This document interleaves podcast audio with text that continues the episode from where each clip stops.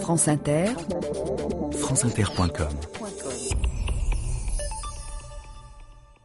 En tout cas, aujourd'hui, 100 ans jour pour jour après sa naissance, le 11 janvier 1907, nous allons parler d'une figure singulière de la vie politique française, Pierre Mendès France. J'ai peut-être le défaut de dire trop honnêtement euh, ce que je pense. Je n'ai jamais été euh, habile, comme euh, savent l'être certains hommes politiques.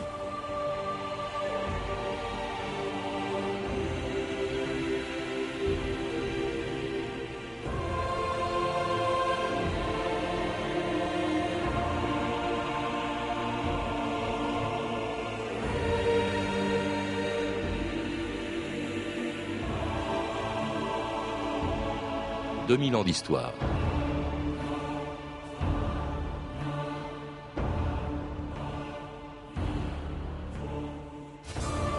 Lorsque le 18 juin 1954, Pierre Mendès France prenait la tête du gouvernement français, personne ne pouvait imaginer qu'il allait marquer plus que ses prédécesseurs l'histoire d'une république qui faisait tomber les gouvernements tous les six mois.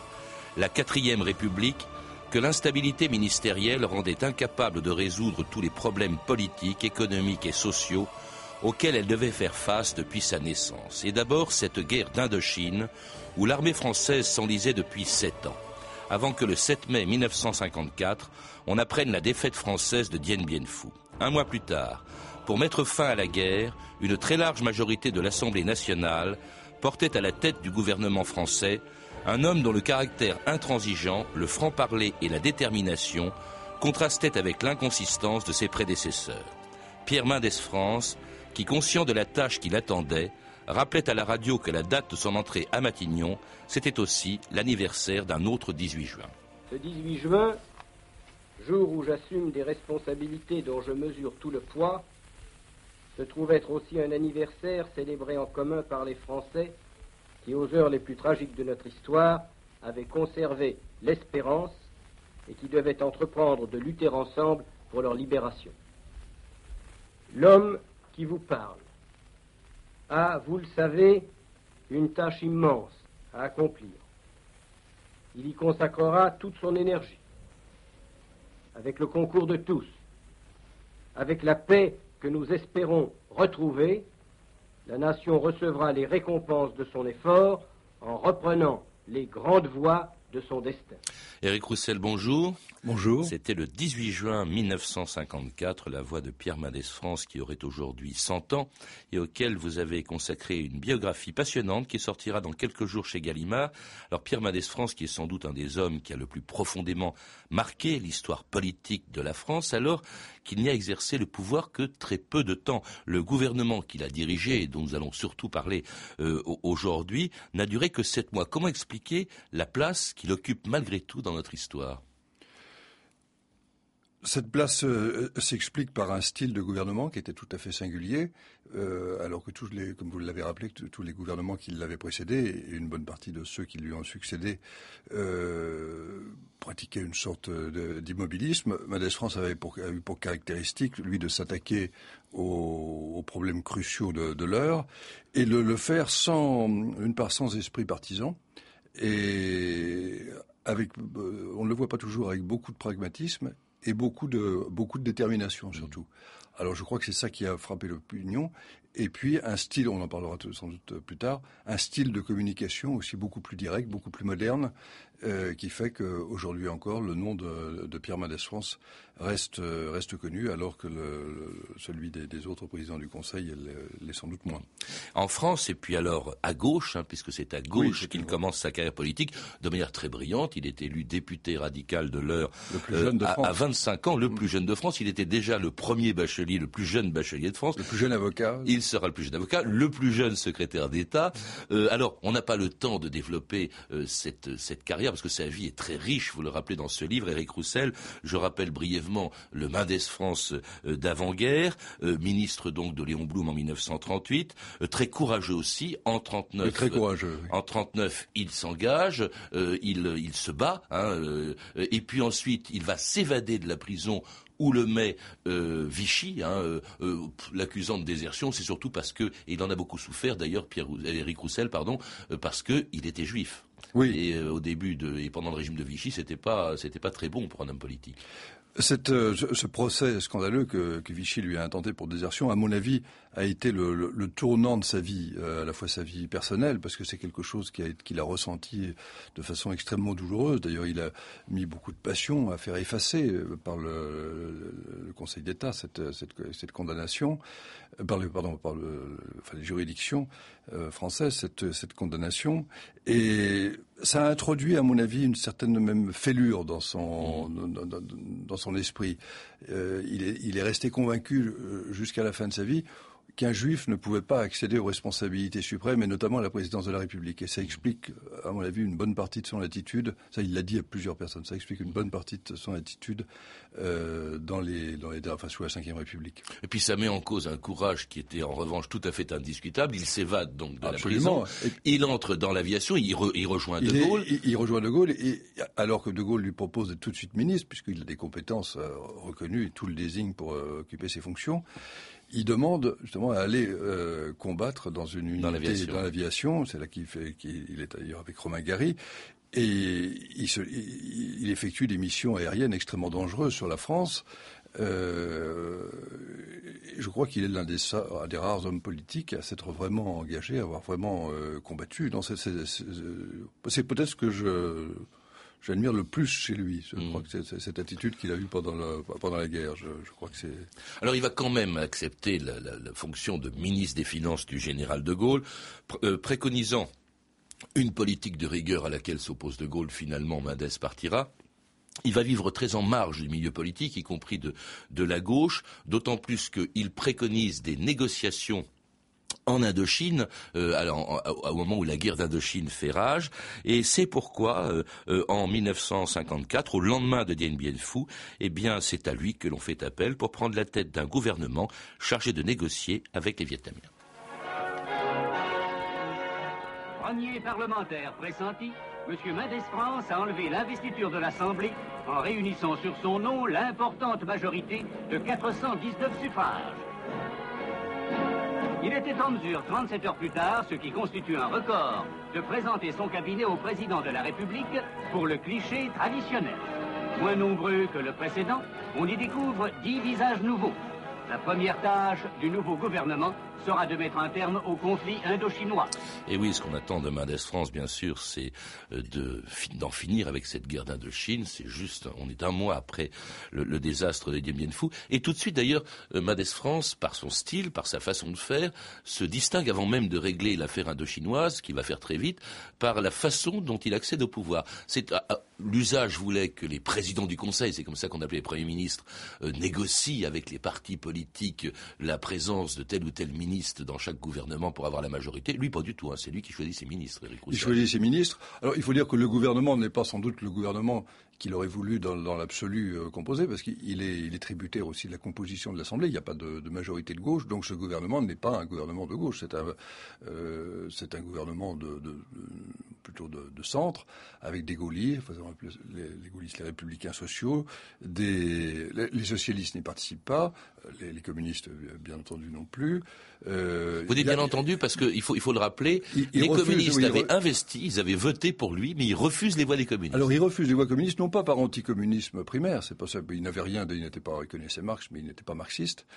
Euh, non, il refuse pour une raison très précise. Euh, il part du principe que dans la négociation qui va mener à Genève, à la conférence de Genève, euh, sur le Vietnam, il ne peut pas euh, être investi par des gens qui, au fond, ont, sont considérés comme partis liés avec, la, avec, avec le Vietnam. Voilà, voilà la raison. Alors là-dessus, il fait quelque chose de tout à fait extraordinaire, parce que bon, quand un homme politique arrive au pouvoir, après avoir promis des tas de choses, il s'efforce, même s'il ne respecte pas ses promesses, de, de se maintenir au pouvoir. Lui, à l'avance, il dit voilà, je vais négocier, bien sûr, il le faut, Dien Bien Phu vient de se passer, je vais à Genève pour négocier la paix, mais il faut que ce soit réglé dans 28 jours, hein, sinon je m'en vais. Il se fixe un ultimatum à lui-même, Éric Roussel. Oui, ça lui a été reproché, notamment par Raymond Aron. Raymond Aron euh, avait il n'a pas été le seul, euh, avait émis des réserves sur cette euh, tactique. Et on peut constater en, réalité qu'elle a, été un très bon argument. Il faut dire aussi qu'elle s'assortissait d'autres arguments d'un genre différent, puisque Pierre Mendès France avait dit que s'il n'aboutissait pas à ce résultat, eh il enverrait des renforts en, Indochine. Et puis il serait remplacé aussi par un gouvernement qui risquait d'être moins favorable. Donc la, partie adverse, le, le, Viet Minh, et puis accessoirement les, les puissances euh, comme la Chine et la Russie qui le soutenaient, euh, savait qu'au fond, il avait tout intérêt à ce que les choses soient, soient réglées dans ce délai. Et je crois qu'avec le, et là, les archives le prouvent, prouvent que ce, que ce délai, en fait, a été une, une bonne idée. Et encore une fois, parce qu'il s'accompagnait d'une politique extrêmement ferme. Et ce délai a été effectivement tenu, puisque le 20 juillet 1954 étaient signés donc les accords de Genève qui mettaient fin à sept ans de guerre d'Indochine accord, qui clôt sur un acte positif la conférence de Genève, est un éclatant succès personnel pour M. Mendes France, dont la ténacité a fait une profonde impression sur l'opinion mondiale. Certes, l'accord contraint la France à des sacrifices douloureux, mais pouvait-il l'être davantage que la perte des 92 000 combattants de l'Union française tombés dans cette guerre sans espoir? La raison et la paix l'ont emporté. Le cessez-le-feu a été signé. Songeons ensemble à ceux qui, hélas, ne reviendront pas, à ceux qui sont restés meurtris dans leur chair et dans leur cœur. C'est tout ce que je voulais vous dire ce soir. Je n'ai pas besoin d'exprimer les sentiments que j'éprouve, car ce sont les vôtres. C'était Pierre Mendès France le jour de la signature des accords de Genève qui mettait fin à la guerre d'Indochine, parlant, on vient de l'entendre, avec gravité, euh, avec émotion aussi, en raison du nombre de morts que, la France a laissé euh, en, Indochine. Mais euh, il, parle pas, enfin, il va de soi qu'il parle avec émotion parce que la France a finalement été battue militairement, mais ces accords ont, été les meilleurs qu'on pouvait obtenir compte tenu de la situation militaire, Eric. Oui, et ça apparaît notamment dans les, dans les archives étrangères que que je suis allé voir, notamment les archives américaines. Vous savez que les Américains avaient pris pour principe de ne pas intervenir dans ces, dans ces accords. Ils étaient à la fois soucieux de voir la France s'effacer de, ses possessions coloniales, et d'autre part, euh, ils redoutaient évidemment une poussée du communisme dans ces régions-là. Donc ils avaient une position euh, très, très compliquée. Et ces archives prouvent sans discussion possible qu'ils ont approuvé ces accords. Il y a même un coup de téléphone du négociateur, du général Bedell Smith, qui était le secrétaire d'État adjoint américain, qui téléphone au président des États-Unis le matin même en lui disant mais c'est vraiment ce que Pierre Malescence a réussi, ce qu'on pouvait faire de mieux. Et il faut dire aussi, euh, je crois que c'est important pour comprendre le personnage. Le, Pierre Mendès France, en réalité, il faut bien le voir, a changé de tactique. Il, était arrivé avec l'idée, il avait fait euh, campagne sur le thème de la négociation directe avec le Viet Minh. Quand il a pris en main les affaires, il s'est aperçu tout de suite que ça ne, ça ne marcherait pas et qu'il fallait agir auprès des grandes puissances, les États-Unis, la Russie et surtout la Chine. C'est surtout l'appui en réalité de la Chine sur le Viet Minh qui a été déterminant et il a fait tout ce que. Et, c'est là où on voit, je crois que c'est très intéressant pour comprendre l'homme, c'est là où on voit que cet homme qui est souvent perçu comme un intellectuel pur était en réalité, n'était pas simplement ça, était aussi un homme d'action, et, essentiellement un homme d'action, et capable de, de, s'adapter euh, avec une très grande, euh, avec beaucoup de talent. Et un homme d'action qui agit rapidement. Alors, à peine dix jours, ça on l'a un peu oublié par rapport à Genève, dix jours à peine après la signature des accords de Genève, où va-t-il? Il va à Tunis, la Tunisie est une colonie française à, l'époque. Protectorat, Un protectorat, mais enfin bon, on disait aussi hein, qu'elle faisait partie de l'Empire, même si c'est un protectorat. Et surtout, il accorde l'autonomie interne à la Tunisie, c'est-à-dire la première étape vers l'indépendance. C'est un homme qui, tout de suite, considérait qu'au fond, on ne pouvait pas se maintenir, euh, en tout cas partout, euh, dans, euh, dans l'Empire. Oui, alors ça ne procédait pas chez lui d'une sorte d'anticolonialisme ancien, raisonné, etc. Non, il était pour l'Indochine, il était arrivé à la conclusion qu'il fallait signer la paix par tout simplement par le biais du calcul. Pierre Mendès France était essentiellement un financier, un expert des finances publiques, Et il arrive vite à la conclusion que la France n'a pas les moyens d'alimenter une guerre à 12 000 km de Paris. Donc c'était essentiellement pour cette, région, cette raison qui, négocie. Et puis pour la Tunisie, alors là, la Tunisie, il se trouve que comme avocat, euh, les, un peu les hasards de la vie ont fait qu'il connaît bien la situation euh, tunisienne. Il voit que les situations ne cessent de se, de se dégrader. Et, il voit aussi les cartes que la, la France peut avoir là-bas et, et, aussi le, le, le fait qu'il y ait une population européenne sur laquelle on peut aussi peut-être euh, un peu, un peu compter. Alors en tout cas, c'est une étape quand même vers quelque chose qui pourrait devenir l'indépendance. Ça, il est plutôt favorable. D'ailleurs, ce qui est curieux quand même, c'est que quelques mois plus tard, le 1er novembre 54, se déclenche la guerre d'Algérie. Et là, alors qu'il a signé la paix en Indochine, alors qu'il accorde l'autonomie à la Tunisie, là, il va se montrer très ferme comme son ministre de l'Intérieur, d'ailleurs François Mitterrand. Il n'y a qu'une solution, c'est la force. Hein. Pas question d'abandonner les départements français. Ils, ils le resteront indéfiniment, disait-il. Oui, alors maintenant évidemment c'est difficile de voir ça parce qu'on a tendance à voir avec le recul à simplifier. Ce qu'il faut voir à l'époque, c'est que le, statut de la Tunisie et celui de l'Algérie n'était pas du tout le même. La Tunisie était un protectorat, c'est-à-dire un pays qui garnait quand même une certaine, enfin il y avait un souverain.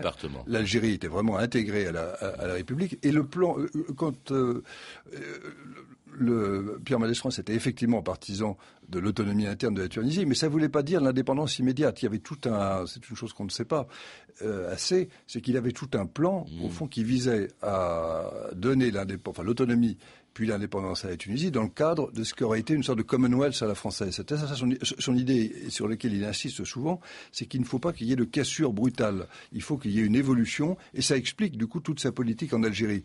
Bon, vous l'avez rappelé qu'effectivement, quand la, révolte a éclaté à la Toussaint en 1954, avec François Mitterrand qui était son ministre de l'Intérieur, ils ont une attitude extrêmement ferme. D'ailleurs, j'ai le souvenir, moi, d'avoir été reçu par Pierre Mendès il en parlait, d'ailleurs sans dissimuler, il a dit, on, je n'ai pas vu. Il n'a pas vu la, guerre arriver. On peut pas, enfin, François Mitterrand euh, qui connaissait bien la situation, lui avait dit que les choses risquaient de, mal tourner. Mais enfin, ni l'un ni l'autre, ni d'ailleurs personne, n'imaginait qu'on pouvait donner l'indépendance à l'Algérie immédiatement. Même Raymond Aron, qui a fait campagne sur ce thème, euh, était partisan en fait d'étapes.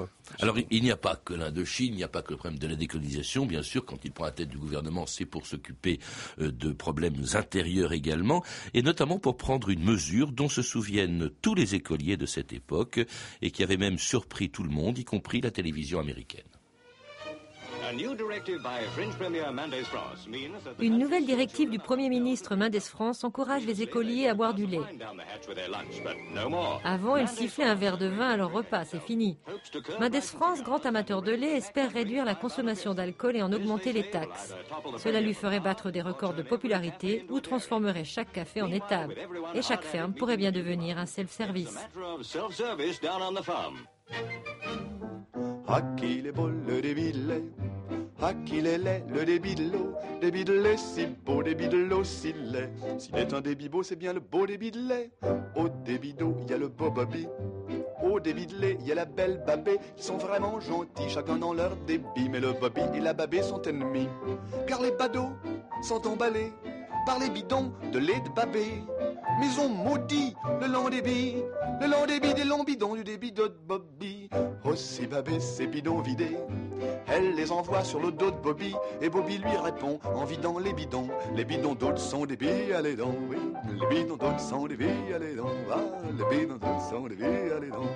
Et Charles Trenet en 1951, trois ans avant que Mendes France impose le lait dans les écoles, vous êtes peut-être trop jeune pour avoir connu ça, Eric Roussel. Non, c'est l'un de mes premiers souvenirs, mais j'avoue que je, n'appréciais pas du tout le lait. Et quand j'avais vu Mendes, d'ailleurs, je lui avais dit ce qu'il avait fait rire. Mais il en buvait lui-même. Il en buvait lui-même, il en buvait même beaucoup.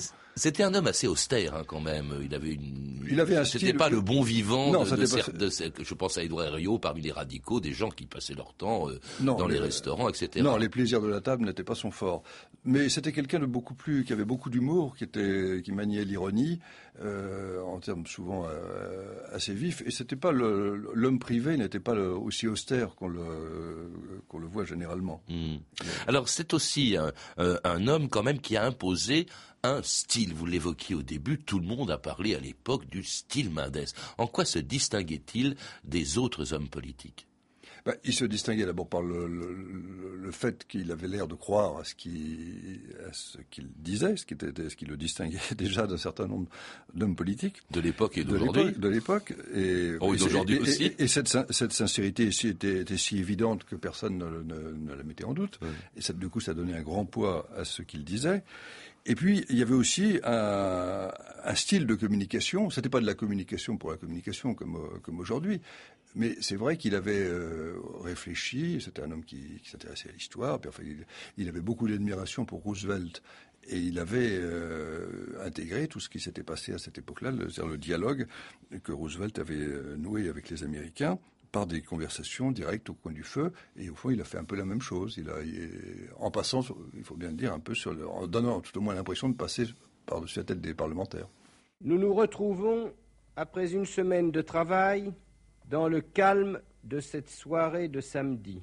Mon propos n'est pas de vous donner de grandes nouvelles, ni de vous annoncer des décisions importantes que vous ne connaissiez déjà. L'objet principal de cette allocution est de vous dire mon intention de m'adresser régulièrement à vous, pour vous parler en toute simplicité et vous tenir au courant de ce que fait et de ce que pense le gouvernement qui est votre gouvernement. Il serait réconfortant, encourageant, prometteur pour les uns et pour les autres que s'établisse entre le gouvernement, les représentants du pays et l'opinion une sorte d'intimité, j'ose dire affectueuse. Demain, dimanche, sera un jour de repos pour vous. Puis-je vous adresser une demande personnelle à chacun de vous? Oui, je vous le demande. Ne laissez pas s'écouler ce dimanche sans avoir réfléchi au moins quelques instants à cet appel que je viens de vous faire, à cette aide que chacun de vous doit m'apporter. Bonsoir et à samedi prochain. Et c'était une de ces causeries dont vous parliez, Eric Roussel. Tous les samedis, Pierre Mendès France s'adressait aux Français d'une manière extrêmement familière. Ça, c'est quand même totalement inédit. On n'avait jamais vu ça à l'époque. On l'a pas beaucoup vu depuis, parce qu'évidemment, aujourd'hui, ça ferait hurler beaucoup de gens qu'on s'empare ainsi qu'un président ou un chef de gouvernement. Et à l'époque, le chef de gouvernement était beaucoup plus important que le président. S'adresse aussi aux Français, mais directement, c'est par-dessus la tête du Parlement, vous le disiez. Oui, alors évidemment, c'est un, un, paradoxe de la part de Pierre Mendès France, qui était euh, un parlementariste dans l'âme. Donc, euh, il y a une sorte de petite contradiction dans son. Euh, dans son comportement. Dans, son comportement qui a été utilisé évidemment contre lui par ses adversaires qui l'ont accusé. Et ça a joué d'ailleurs dans sa chute. Euh, de, vouloir euh, passer par-dessus la tête des parlementaires. Il y a autre chose qui a joué, alors c'est quelque chose qu'on a un peu oublié aujourd'hui, mais qui a passionné les foules à l'époque, c'était la communauté européenne de défense, la CED, c'est-à-dire euh, l'idée d'une armée européenne. Alors évidemment, ça posait le problème à l'époque épineux du réarmement allemand. Alors il y avait les pour, il y avait les contre, et finalement, les pour, il y avait par exemple le MRP, les centristes, les contre, il y avait les gaullistes et les communistes. lui, Mendes France, était plutôt hostile et on l'accuse d'avoir fait capoter la CED. Est-ce que oui ou non, il était européen? Nous sommes à deux, ans du traité de Rome. Enfin, c'est complexe. Il était européen en ce sens que même avant la guerre, il avait consacré l'un de ses premiers livres euh, au problème des États-Unis d'Europe. Donc il n'y a aucun doute qu'il était, euh, qu'il était européen dans ce sens-là. Maintenant, euh, il est certain que l'ACK euh, la communauté européenne de la communauté euh, économique du charbon de l'acier, il était, enfin, il l'a voté, mais enfin, il était réservé. La CED, il était réservé, et le traité de Rome, alors là, il a, il a voté contre. Alors je crois qu'il y a une chose qu'il faut bien, il faut bien être conscient aussi du fait que c'est quelqu'un dont la famille euh, avait beaucoup souffert et il avait vis-à-vis de l'Allemagne une très grande défiance. Je crois que c'est quand même que ça, a beaucoup compté dans son attitude. Mais, et il était aussi partisan d'une autorité politique. Il pensait qu'il fallait d'abord une, autorité politique avant de, construire l'Europe. Évidemment, ça c'est pas fait comme ça. En tout cas, la CED lui a dressé contre lui beaucoup de gens, notamment les centristes, qui seront en partie, en grande partie, responsables, alors qu'ils avaient voté pour lui euh, quelques euh, mois plus tôt, euh, de son départ, donc le 6 février 1954. Monsieur le Président, quelques mots, s'il vous plaît. je ne cache pas mon émotion. Je ne cache pas non plus ma peine. Non pour moi, bien entendu, mais parce que je crois que l'entreprise à laquelle s'était attaché le gouvernement que je présidais était bonne pour le pays et que je regrette qu'elle soit maintenant interrompue. Euh, en tout cas, je suis sûr que ce qui a été entrepris par ce gouvernement ne sera pas perdu Je souhaite de tout cœur que le gouvernement de demain poursuive ce que nous avons commencé parce que ce que nous avons fait, c'était pour le bien du pays. Et c'était Pierre Mendès France, le 6 février 1955. Vous pouvez pas avoir quitté le gouvernement avant d'y être, être, arrivé. Euh, donc, quittant le pouvoir sept mois après. Alors, il ne quitte pas la politique. On va le retrouver contre De Gaulle, ce qui peut évidemment surprendre en 1958, alors qu'il est très proche, au fond, euh, dans son caractère, dans ses idées, notamment la volonté de rénover les institutions du général De Gaulle, et surtout la volonté de rénover la gauche. Il va être très actif dans ce domaine, euh, même si au fond, c'est le début d'une très longue traversée du désert d'une trentaine d'années qui commence en 1955. Oui. Euh... C'est l'oracle de la gauche, au fond, c'est comme ça qu'il est considéré aujourd'hui, Eric Roussel. Oui, c'est il y, a eu deux personnages qui ont joué un rôle, c'est lui et François Mitterrand. Et du fait de l'attitude qu'il a adoptée vis-à-vis du général de Gaulle et puis des institutions en 1958 et plus, encore de la réforme de 1962, il est certain que Pierre Mendès France s'est marginalisé à partir du moment où il refusait l'élection du président de la République au suffrage universel et où il en tirait la conséquence. Oui, mais Mitterrand aussi, plus tard, il acceptera oui, mais, lui au suffrage universel. Oui, mais Pierre, Mendès, Pierre, France était sur ce point intransigeant. Et euh, il, était certes partisan d'une rénovation des institutions, mais pas du tout dans le sens envisagé par le général de Gaulle, et c'est ce qui explique, on n'a pas le temps d'en parler euh, longuement là, mais c'est ce qui explique la raison de l'antagonisme très fort qu'il a opposé au général de Gaulle en 1958, parce que là, il était d'abord, il jugeait qu'il y avait eu un coup de force, et puis il jugeait que la, la, direction prise par la nouvelle constitution n'était pas n'était pas mmh. bonne. C'était quelque chose de vraiment de, fondamental. il est resté intransigeant là-dessus. Alors le à partir du moment où il avait adopté cette attitude, bah, évidemment, il, pouvait jouer un rôle que surtout de, moral finalement, et c'est bien ce qui s'est passé.